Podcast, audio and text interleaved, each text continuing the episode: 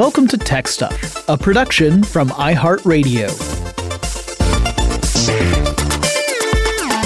Hey there, and welcome to Tech Stuff. I'm your host, Jonathan Strickland. I'm an executive producer with iHeartRadio. And how the tech are you? We are about to listen to a classic episode of Tech Stuff. This episode originally published March 25th, 2015. It is called Ice Core Drilling. Pretty cool, if you ask me. Enjoy. I like to think about ancient times. Uh huh. So when I come on other shows, I like to be able to look to the past sometimes. So, Jonathan, I want to talk to you about Lake Vostok. All right. So, what is Lake Vostok? You've never heard of it? Uh, I, I I know Lake Lanier. Is it near Lake Lanier? It's pretty close. No, it's a lake in Antarctica. Oh wow. But it's not just any kind of lake. It's a subglacial lake. The biggest one in the world, actually. So it is a lake that is under a glacier, a giant sheet of ice. And that glacier is really thick. I've seen estimates from about two miles thick to about 4,000 meters of glacial ice over the lake, which would be like two and a half miles. I guess there are probably different segments where the ice is at different thickness. Sure. And it's been buried in ice for millions of years. All right. So in recent decades, scientists have been drilling samples of the ice above this lake to study what's down there. Um, and whenever I picture this lake in my mind, this lake buried under ancient ice, it makes me think of Gollum's lake under the mountain in The Hobbit. Right in the Misty Mountains. Yeah. Misty Mountains. So, what did the lake have a name, or was it just where the, Uh, the did- fishy, yummy fishes? Were? I don't think it had a specific name. If it did, it would have been a goblin name. So it would be, you know, unpronounceable for the mere mortal that I am. Oh, I assume you speak Goblin. Well, I know Grishnákh is fire. That's that's the only thing I can I can rattle off off the top of my head. Well, anyway, when scientists drill down into this deep, deep Antarctic Gollum Lake below the ice, one of the craziest things is that they've found DNA and evidence of microbial life below Wow. that ice. And I remember in 2013 there were stories about how some ice samples indicated there might even be more complex life, like fish and arthropods in that water. Um, now I know that was highly controversial at the time. I just recently looked it up again to see if there were there were any developments on that. I found a piece of coverage from Nature News at the time throwing some serious doubts on the on the live fish and arthropods claim. Mm-hmm. So that's, I'm sure, not all that widely accepted, but just the idea of it is so cool that you have this completely sealed off ancient alien life in this lake below a mountain of ice. And things like that make me think about deep time, like how ice is a cross section of geological time Right. on Earth. Right. Like, like there is layer upon layer of evidence of what has happened in the past. Yeah. And and just uh, in case people are curious, like how could a subglacial lake remain? Why would you call that a lake? Why would that not just be another part of the glacier? Why wouldn't that just be ice?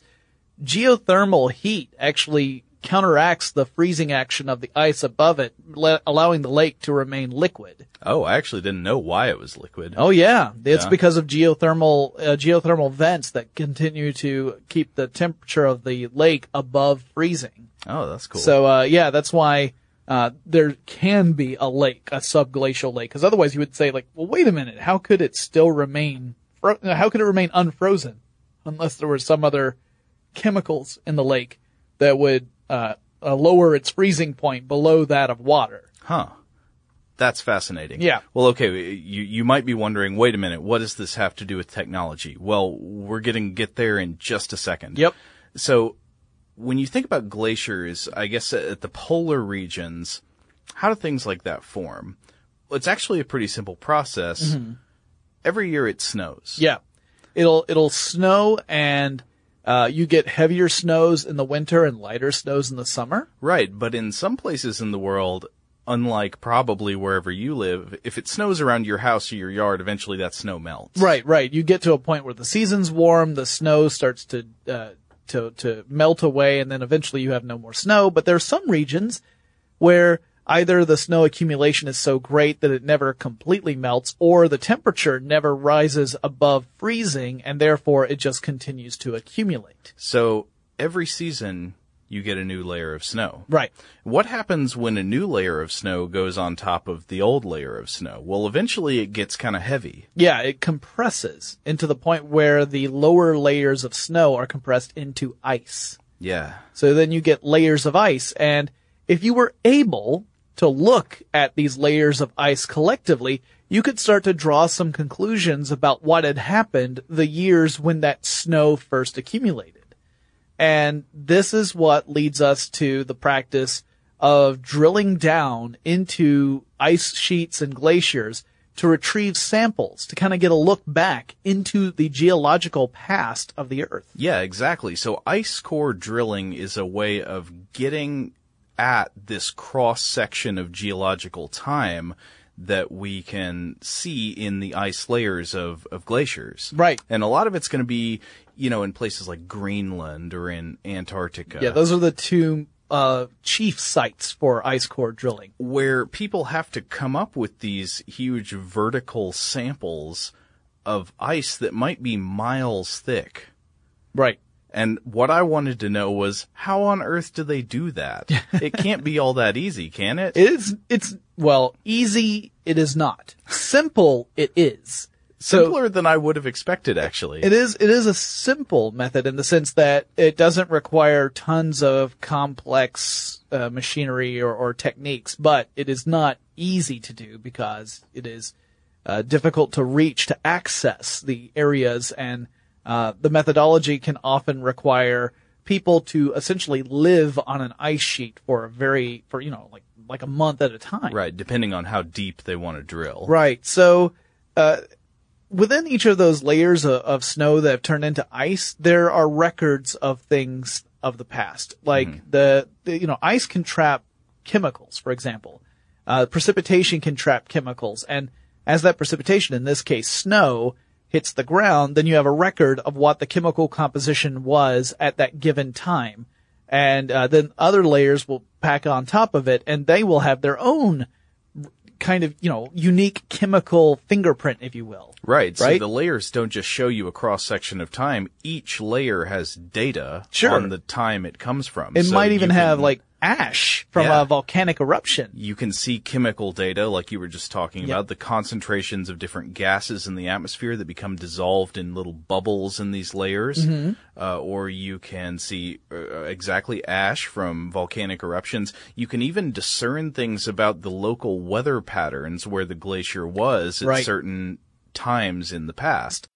We'll be back with more about ice core drilling in just a moment, but first let's take a quick break.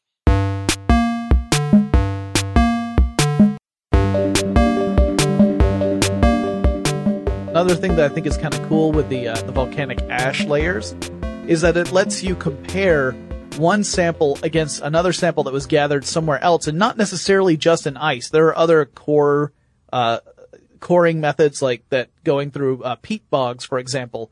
And if you find a layer of ash that corresponds to another layer of ash in a completely different sample, you can say, oh, well, these both came from that same eruption. That allows us to, to cor- correlate these two dates together by the chemical composition of the ash in the two layers because the chemical composition is going to be unique each eruption.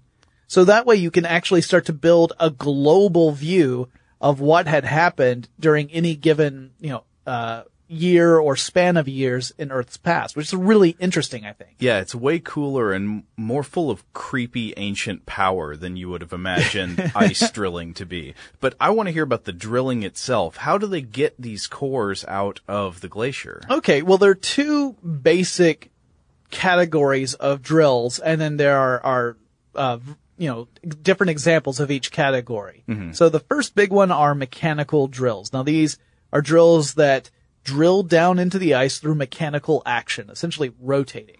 Right. But normally when you think of a drill that's making a hole in something, you are not removing any section of that substrate intact. Right, you're just like making a hole. Yeah, I'm, I'm drilling in the wall. Well, it's going to be this sort of like, you know, cylindrical object that's got screw thread kind of things on the outside to move the shavings out of the hole as right. it goes deeper in. It's just a but solid not, shaft. Yeah, it's not going to give you a cross section of the wood. Right. So how do you get that? So in order to do that, you have to have a drill bit that is an actual hollow cylinder, right? right? The, the middle of this, instead of it being a solid shaft, it's a cylinder that has cutting teeth on one end of it Mm-hmm. so that when it rotates, it creates this, uh, the, the, the actual, uh, drill itself rotates around a column of ice. It creates a column of ice, cuts away so that, you know, the center of the drill bit starts to accumulate this ice. It goes straight down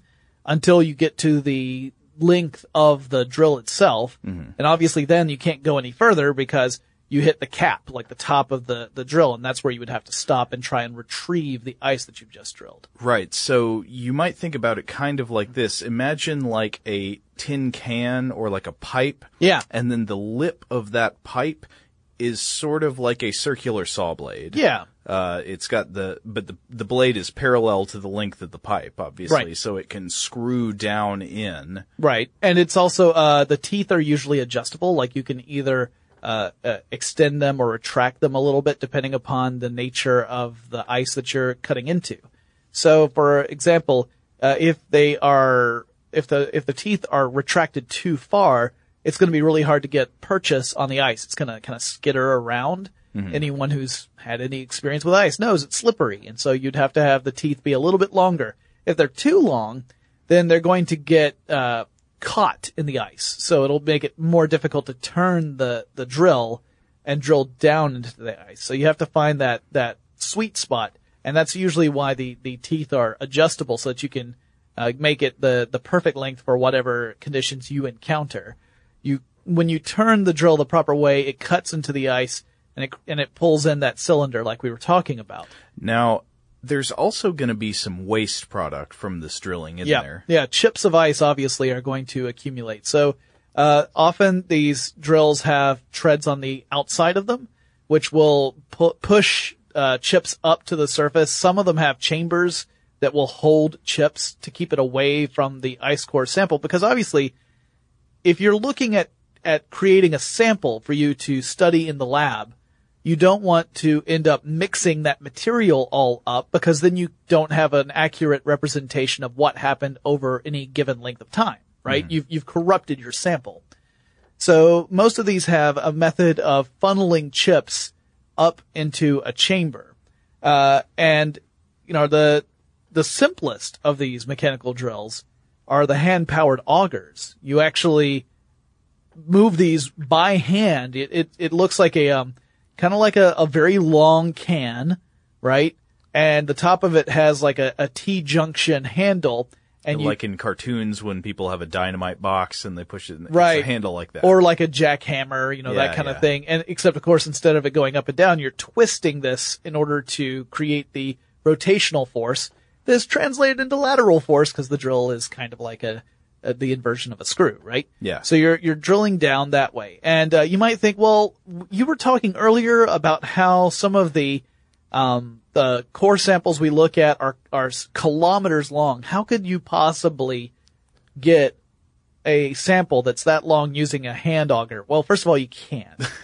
but secondly, uh, when we talk about these core samples, yeah, the entire sample might be several kilometers long, but that's made up of segments. So depending upon the drill you're using, your segments may be between one and six meters long yeah. right? So uh, that's between like uh, you know around three feet to around twenty feet long, roughly. Um, and i in order for you to create a full uh, uh, core sample, then what you would have to do is lower the drill back down into the borehole that you've started until it reaches the bottom, and you have to use extenders to come up out of the borehole so you can continue to drill downward. That sounds like uh, you'd pretty quickly reach a sort of maximum depth for these hand operated versions. You absolutely do, yeah, because eventually you're not going to, you're, the, the amount of, of rotational force you'll have to create to rotate the entire thing, the, the drill and all the extenders will exceed the strength and flexibility of that device. So you can't, you can't uh, indefinitely use a hand auger. It would also just seem to be that that combined with whatever you have to hang it on to get it deeper and deeper would get really heavy. Yeah, yeah. You know, you keep in mind, like, you're talking about lifting up six meters of ice. Uh, and it, of course the diameter of this depends upon the drill too, right? The Yeah. drill, the drill's diameter will determine the diameter of the core sample. But you're still talking about lifting all that ice, which is heavy, lifting the drill itself, which is heavy, lifting all the extenders, which are heavy. So eventually you get to a point where, you know, you're just not going to have the, the integrity to keep that all together, which is when you need to look at pos- possibly switching to something else. So your typical hand augers can go pretty darn deep. I mean, we're talking 20 to 30 meters. That's like 66 to 98 feet. That's deeper than I would have expected. Yeah, me too. And, and according to some of the things I read, it's more like 40 meters is the maximum. 20 to 30 tends to be what people limit themselves to. But I think the record was somewhere around 40 meters. So it's even further than that. Um, so what do you do when you reach that, that limit where you can't use the hand augers anymore? Well, that's when you try, try Power drill. kind of. Yeah. You're using the electromechanical drills.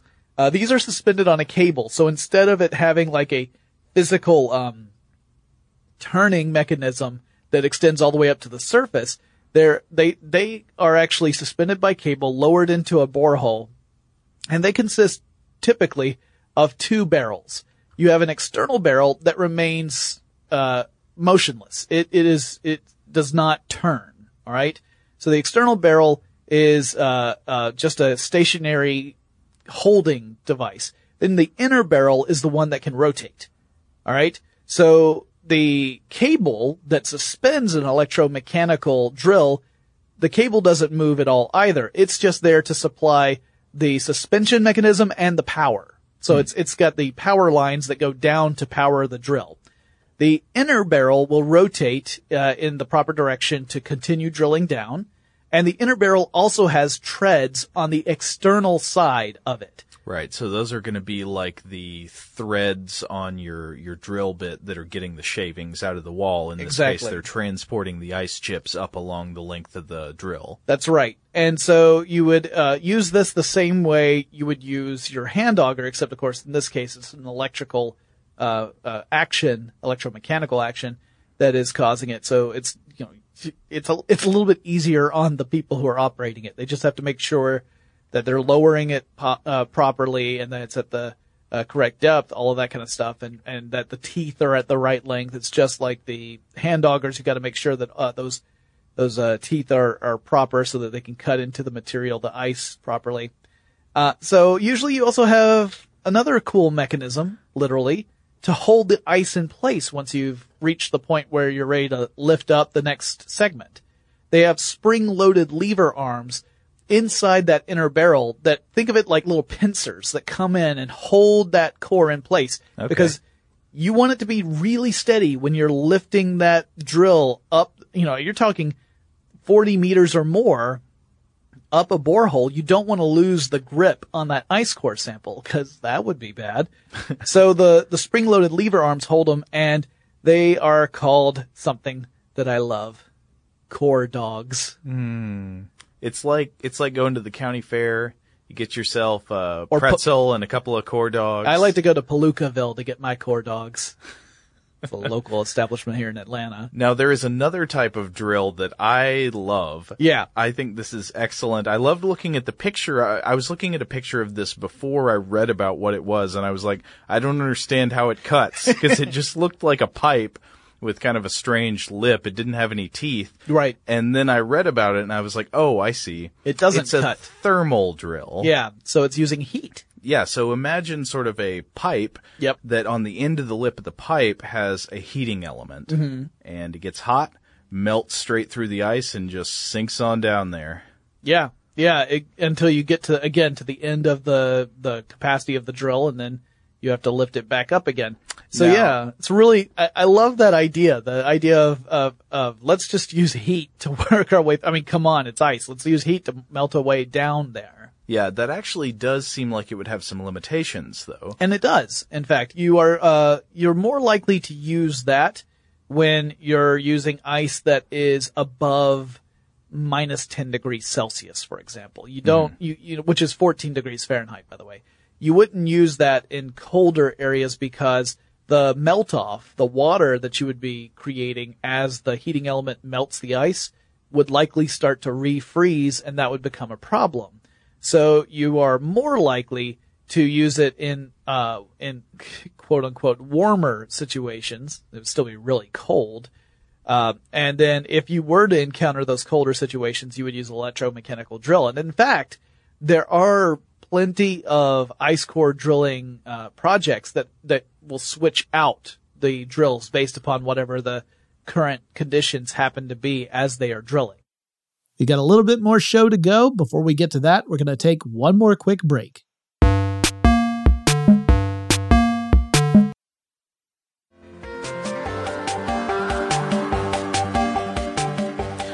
Now, I would imagine that once you get down to a certain depth, the whole enterprise sort of changes. I, I, mean, once you're getting to thousands of feet down, right, you're going to start dealing with the ways that ice behaves, kind of like a plastic. And yeah, you, do you know what I mean? Yeah, yeah. You got to remember, this ice is under a lot of pressure. I mean, just from weight alone, it's under a ton of pressure. But there's also there are other elements there too. There's glacial flow right? Mm-hmm. Glaciers move. They don't move very quickly, but there is this pressure from glacial flow where the glacier is uh, potentially moving in a specific direction, which means that's putting pressure on the borehole too.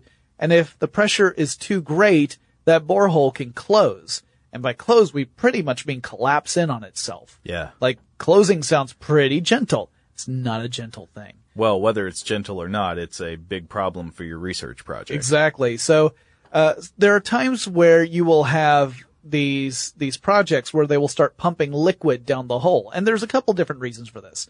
Some will pump antifreeze liquid down the hole in order to make sure that any melted runoff, for example, if you're using a thermal drill, doesn't refreeze. Yeah. But then you may need to put down a, a different type of liquid, another one that would be less likely to freeze, in order to equalize the pressure from inside the hole to what is outside the hole. Yeah, I read somewhere that the uh, drill fluid that they would normally use can be something like kerosene, like a petroleum derived fluid, uh, and it just basically has to have the right freezing point. Yeah. And, and they want it to be of a certain thickness. Right, right. Cause they have to, you know, if it's, if it's too thin, then it's not going to create the pressure that they need in order to keep the hole stable. Yeah. And if the freezing point is too is is too high, then it's going to just end up mucking everything up anyway. So it is a delicate balance. There's one project in particular I wanted to talk about to kind of give an idea of what it's like to work on one of these. Uh, again, it all depends upon how deeply you need to go when you're retrieving the ice core sample. You know, how far back are you going to be looking? Uh, there's one called the West Antarctic Ice Sheet Divide Project, which is a recent effort by the United States in which an ice core that was 3,405 meters long, so 3.4 kilometers long, was retrieved over the course of six field seasons. Now they defined a field season as approximately 40 days of drilling. Uh, the actual drilling took place six days a week, so uh, obviously more than um, uh, you know since you're not drilling seven days a week, 40 days of drilling is, you know, you got to divide that up properly. But mm-hmm. 24 hours a day, three shifts a, uh, for drilling per day with three uh, project workers per shift. So nine people working for six days a week and drilling is going on 24 hours a day. I'm sure that's not an easy job, but I would kind of like that job. I, just to be able to say I, I drilled cores of ancient ice. Yeah. At one of my past jobs. But you might you might have some interesting stories to tell about the the the quirks of the two shift workers you shared all that time with, and whether or not you ever want to see that person ever again. Right. The, uh, two, the 2 a.m. to 10 a.m. shift is wow. kind of rough in Antarctica. You could also just be like, I will never not hear the sound of ice being drilled. it's just going to go through my head through the rest of my days. Uh, but anyway, yeah, it's a, it's a really serious endeavor and it's, uh, very important scientific work. And so because it's important and because this is something that, you know, once you, once you have retrieved the ice core sample, you've only just started, you have to make sure that you can store them properly so that you have the chance to actually examine them later. Right. So you've got these cylindrical segments of, uh, you know, essentially priceless scientific data. Right. That are just in containers. And they could and, melt. Yeah, and it's perishable. Yeah. It's perishable. There's something that's beautiful about this to me, the the fleetingness of it, how, Yeah. you know, this is something that is could be millions of years old, but it's frozen. Right. And it could melt if the power goes off, you know. Now, to be fair, if you're getting them from Greenland, I think the oldest we've looked at is 130,000. And Yeah. Antarctica, it's more like 800,000. Okay. So not quite millions, but still well before human history was ever recorded or Sure. potentially even possible to record. You know, we're talking way back. We're talking back when Cthulhu was running rampant. Probably not, but at any rate, the Now, would that be detectable from the ice? would we see dissolved particulates of, uh, I don't know. yeah, just like there's there's What are the chemical constituents of the old ones? Right, you could be like, well, there was a frozen Shoggoth right, right around this level, so we're pretty sure it was around this time. Yeah. Uh, at any rate, so we have we have to store these things, obviously, until they can be examined by various scientists. And a lot of the ice cores, when they are stored, like there are a lot of different research facilities that want to have a chance to to examine this stuff. So they have to go to a special facility to do that. One of those is the National Ice Core Laboratory, which stores more than 17,000 meters of ice. That's incredible. And its main archive freezer is 55,000 cubic feet in size. That's 1,557 cubic meters.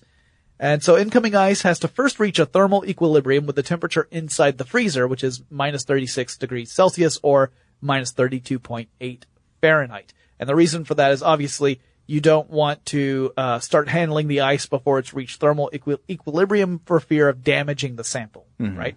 So once it's reached that thermal equilibrium, that's that only then can you actually unpack it and then uh, label it and and rack it, categorize Yeah. it. I've seen pictures of these storage facilities. It looks like kind of like a national film archive or something. It's got these silver cans and the Yep. shelves going to the ceiling.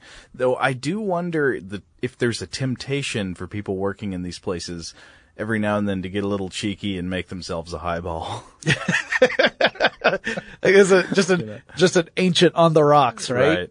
Yeah, on the ancient rocks, I guess. Of course, Uh, then again, you may be unleashing microbes into your into your body that you have no natural defenses against. Yeah, that that yeah, I see that we're kind of uh starting to mix up uh movie genres too because this is kind of a Roland Emmerich, you know, kind of a end of the world uh, Okay, so uh derivative, right, and then and then Judd Apatow where you get like the kind of stoner comedy. Okay. So you get like the stoner character who's just trying to make a drink and then unleashes the terrible super flu. Like this, these, this, this particular bacteria or virus or whatever has been in suspended animation for hundreds of thousands of years and now has been unleashed on the planet. oh no, Yeah, there's money in this, Joe. I think we need to develop it. But Okay. before that, we have to finish this podcast. So yeah, wait a second. Okay, so once they've got the ice, Yeah. you have this priceless repository of ancient data. Yeah. How do you analyze it and what can you learn? well, the first thing you can do is look at it. I know that sounds silly. You are a, a man of many insights. Using, using your eyeballs. So, uh, the interesting thing about an ice core sample is you can actually see the passage of time just by looking closely at the ice core sample. yeah, you should look up an image of this if you're listening on a computer or device where you can have internet access. It's cool. It's got stripes. Yeah, and those stripes represent summers and winters, right? So winters are darker because you usually have much greater snow accumulation during the winter. Summers are lighter because you have less uh, snow accumulation. So you get these dark bands separated by light bands, and together those represent a year's passage of time, right? Yeah. You've got the, the summer and winter there.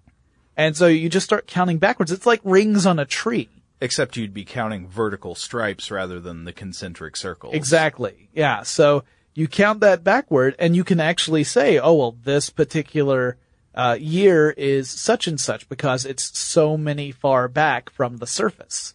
And then you can start, or at least you can estimate, like within a reasonable degree of certainty, what year that represents. And in fact, uh, they have done tests, they being scientists, have done tests to make sure that this is the case by looking at various uh, layers, identifying what year that layer should represent, testing the chemical composition of that particular layer of the ice and comparing it to data that we have from other means. Other means, like, and we're talking like around the 1950s, like looking at the 1950s. So counting back till you hit to 1950 on the ice core sample and then testing it to see if it actually matches the other records we have and they match. So it shows that this actually does work. Now, however, that being said, when you start going to deeper levels, it starts getting more and more difficult to differentiate. Yeah, I think I was seeing various concerns about how factors in the physics of the glacier can change what happens to these levels. I mean, yeah. number one, you just have that more pressure,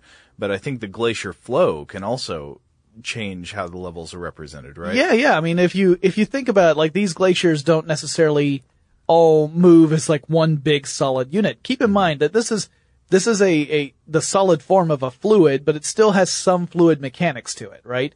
It's not not all of the glacier is necessarily moving as uh, in concert with itself, right? So you could have sections of the glacier that are moving that could end up uh, changing a little bit of what you would expect to find as you're counting back to a certain depth. And so it's one of those things where uh, you know, you have to, after, at some point, you have to start looking at alternative means of dating that particular part of the ice core sample. And that could involve doing something like performing some uh, geochemistry on it. So you look to see what materials are in that layer and how does that correspond with the records we have about our geological history. So uh, it's usually mass spectrometry that we use where we try and see what chemicals are represented within that layer and kind of map that to what else we know about our history. Yeah. Um, there's also that layers of ash. So if we find layers of ash, then we know that this is, uh, uh, uh you know, a, a mark of a volcanic eruption and based upon our records, we can kind of date it from that point. Or it could be just another emergence of Hexus. Could be, could be. Likely a volcanic eruption, but could be.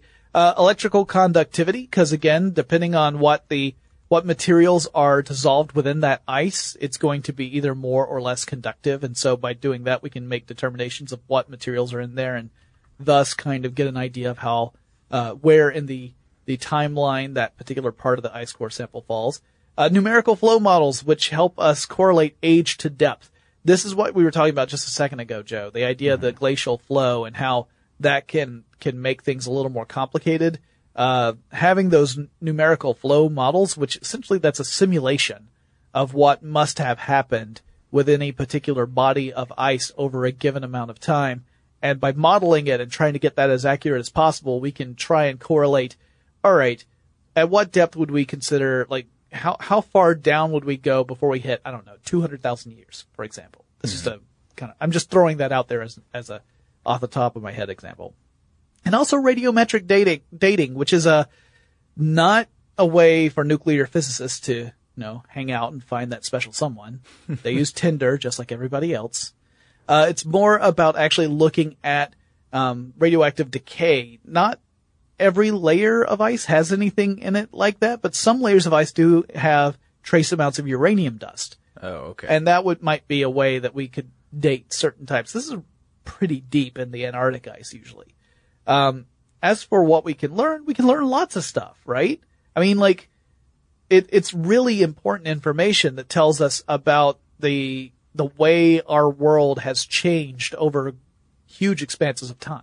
Right. Well, I know one of the main things that scientists are looking at ice cores for these days is to help understand what past climate systems looked like mm-hmm. and to mm-hmm. help predict what changes will be brought about by the current climate change we're observing. Right, right. And of course, you know, uh, you can't really make predictions without necessarily understanding what has happened in the past, right? You, right. you need to have that model there so that you can have something to base your predictions upon. So one thing you can easily see, and uh, I, by easily I mean I described looking at those layers and seeing the summer and winter, you could easily see the general precipitation trends year over year by the thickness of those layers, right? So if one summer winter layer is very thin compared to the the next one below it, you could say, well, there was a year where there was a, a, relatively heavy amount of precipitation, followed by a year where there was very light precipitation.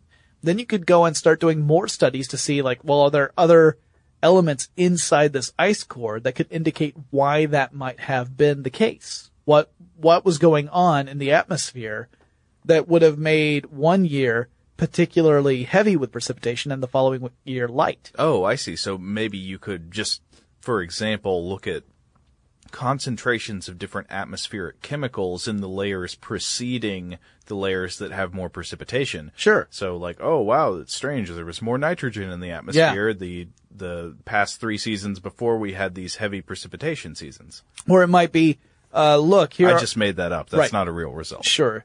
And then you could also look and say, oh, look at the concentration of carbon dioxide, for example. Now you got to be a little careful with this, particularly with the Greenland examples, because carbon dioxide can get dissolved in water and sometimes there, there are also melting layers.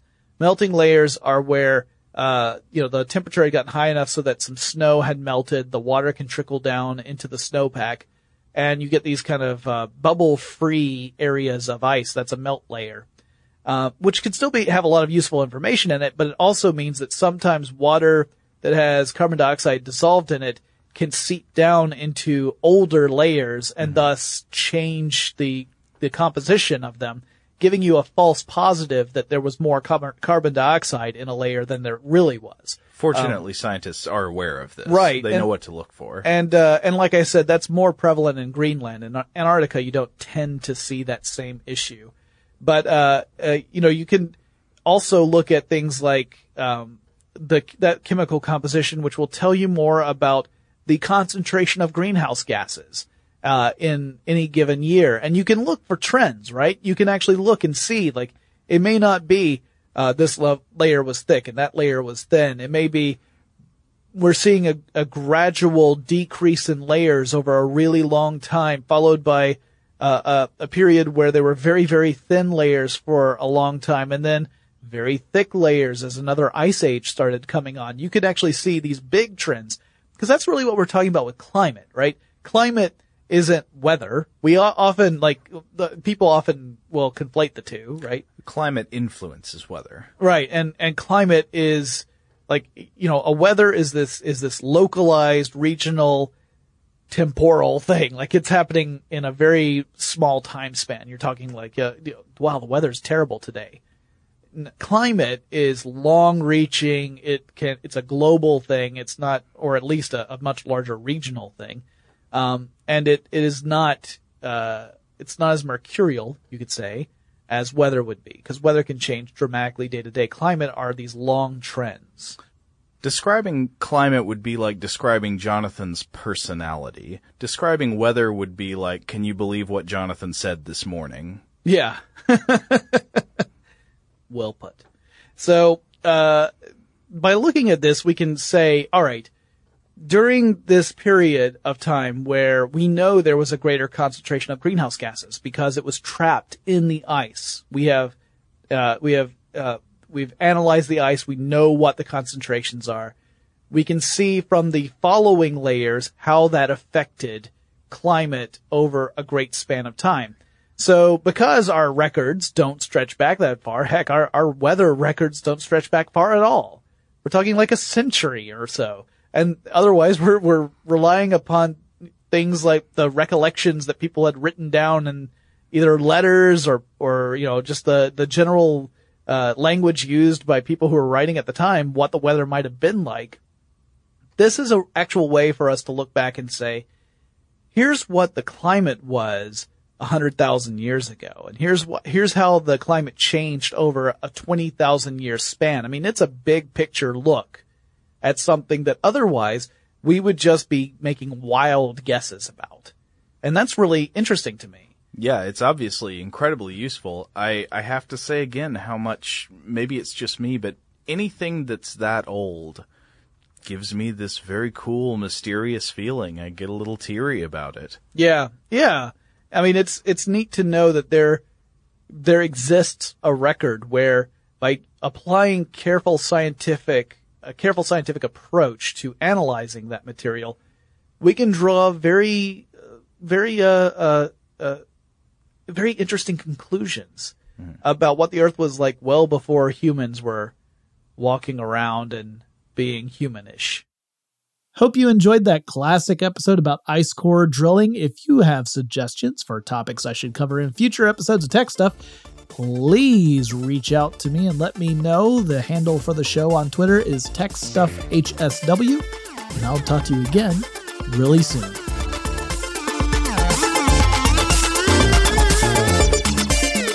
Tech Stuff is an iHeartRadio production. For more podcasts from iHeartRadio, visit the iHeartRadio app, Apple Podcasts, or wherever you listen to your favorite shows.